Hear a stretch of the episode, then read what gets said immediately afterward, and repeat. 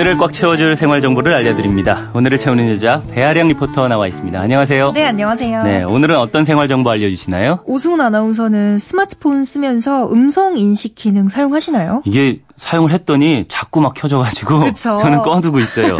저는 운전하거나 바쁠 때 누구한테 이런 저런 내용으로 문자 보내줘 아니면 전화 걸어줘 같은 기능 잘 쓰고 있거든요. 음. 네.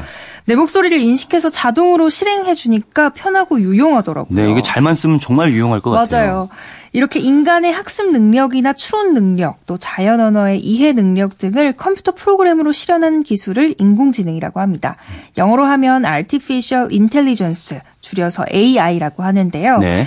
AI 발전을 두고 인간이 할 수 있는 영역을 침범하고 인간을 대체할 것이라는 의견도 있지만 오히려 AI가 활성화되고 디지털화되면서 새롭게 생겨난 직업들도 있거든요. 음. 새로 생겨나는 거니까 좀 생소하긴 한데 어떤 종류의 직업인지 또 무슨 일을 하는 직업인지 한번 알아보면 좋을 것 같아요. 이 말씀하시기도 하셨지만은 AI 하면은 네. 직업이 없어질 거다 이런 걱정이 먼저 들긴 하는데 네. 오히려 새로 생기는 직업이라면은 사람만이 할 수 있다는 건데요.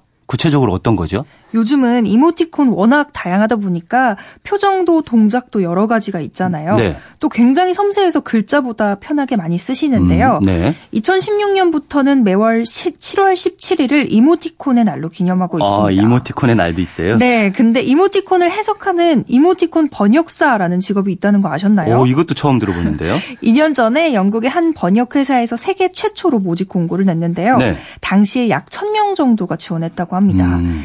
이모티콘 번역사는 이모티콘 번역을 하면서 트렌드를 분석하고 오. 또각 나라와 문화별로 사용하는 뜻과 의미 차이에 대해 연구하는 직업인데요. 그렇군요. 왜 이모티콘 중에서 입은 웃고 있는데 눈에 눈물이 맺혀 있는 거 있잖아요. 네. 그게 서양에서 보통은 눈물까지 나게 웃기는 상황에서 사용하는데요. 음. 중동 문화권에서는 비통한 감정으로 해석한다고 해요. 아. 기계는 글 속에 이모티콘을 읽을 때 문화권마다의 차이를 인지하지 못하는데 사람은 그 감정을 읽을 수 있잖아요. 그렇네요. 그래서 이게 사람만이 가능한 거죠. 음. 전문가들은 앞으로 이모티콘 산업이 더 발전할 것으로 내다보면서 이모티콘 작가나 개발자 같은 관련된 직업도 같이 성장할 것으로 보고 있습니다. 음, 어쩌면 기계가 대체하지 못하는 그 소통의 역할을 인간이 네. 도와주는 거네요. 어, 그리고 또 요즘은 빅데이터라고 불릴 만큼 이 데이터 양이 방대하잖아요. 맞아요. 어, 이것과 관련된 직업도 있을 것 같은데요. 말씀하신 것처럼 하루에도 엄청나게 많은 정보가 만들어지고 지워지기를 반복하죠. 네. 넘쳐나는 정보 속에서 내가 원하는 것, 나한테 필요한 것만 쏙쏙 골라주고 배열해주는 사람이 있는데요. 디지털 큐레이터입니다. 음. 미술관이나 박물관에서 작품을 수집하고 선별해서 그 주제에 맞게 전시를 기획하는 사람을 큐레이터라고 하잖아요. 그렇죠. 그것처럼 디지털 큐레이터는 디지털 자료들을 목적에 따라서 가치 있는 정보만을 모- 모으고 편리하게 사용할 수 있도록 하는 거죠. 네. 온라인 상에는 사용자들이 이용했던 데이터에 대한 기록이 남아 있잖아요.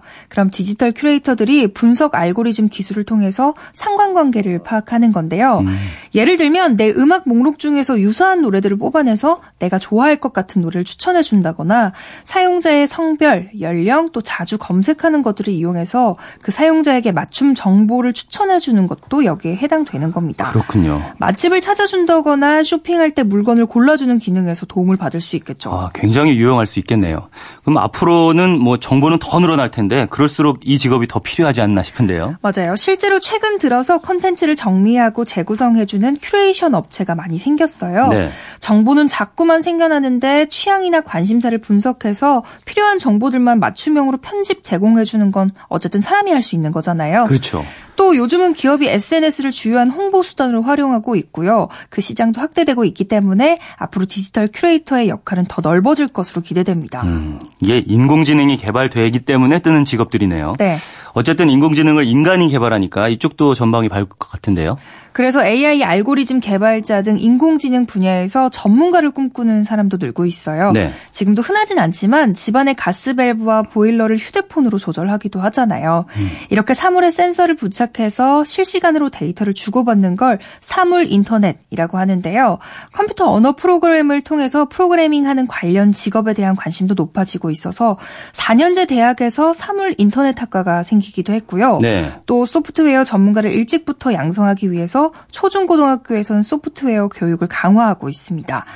고용정보원의 4차 산업혁명 미래 일자리 전망 보고서에 따르면 유망직업 10개 안에 사물인터넷 전문가, 인공지능 전문가, 로봇공학자들이 포함돼 있어요. 그만큼 음. 이쪽 분야는 앞으로 더 활성화된다는 거겠죠. 그렇군요. AI랑 디지털이 발전하면서 새로 생겨난 직업들 알아봤는데 어, 물론 기계가 개발되기 때문에 인간을 대체할 분야도 있겠지만 사람의 감성이나 아니면 섬세함까지는 아직 시간이 걸릴 것 같다. 또 어쩌면은 사람이 더 필요한 것이 많아질 수도 있겠 다라는 맞아요. 생각이 드네요. 오늘을 알차게 채울 꽉 찬 정보였습니다. 지금까지 오늘을 채우는 여자 배아량 리포터였습니다. 감사합니다. 네, 감사합니다.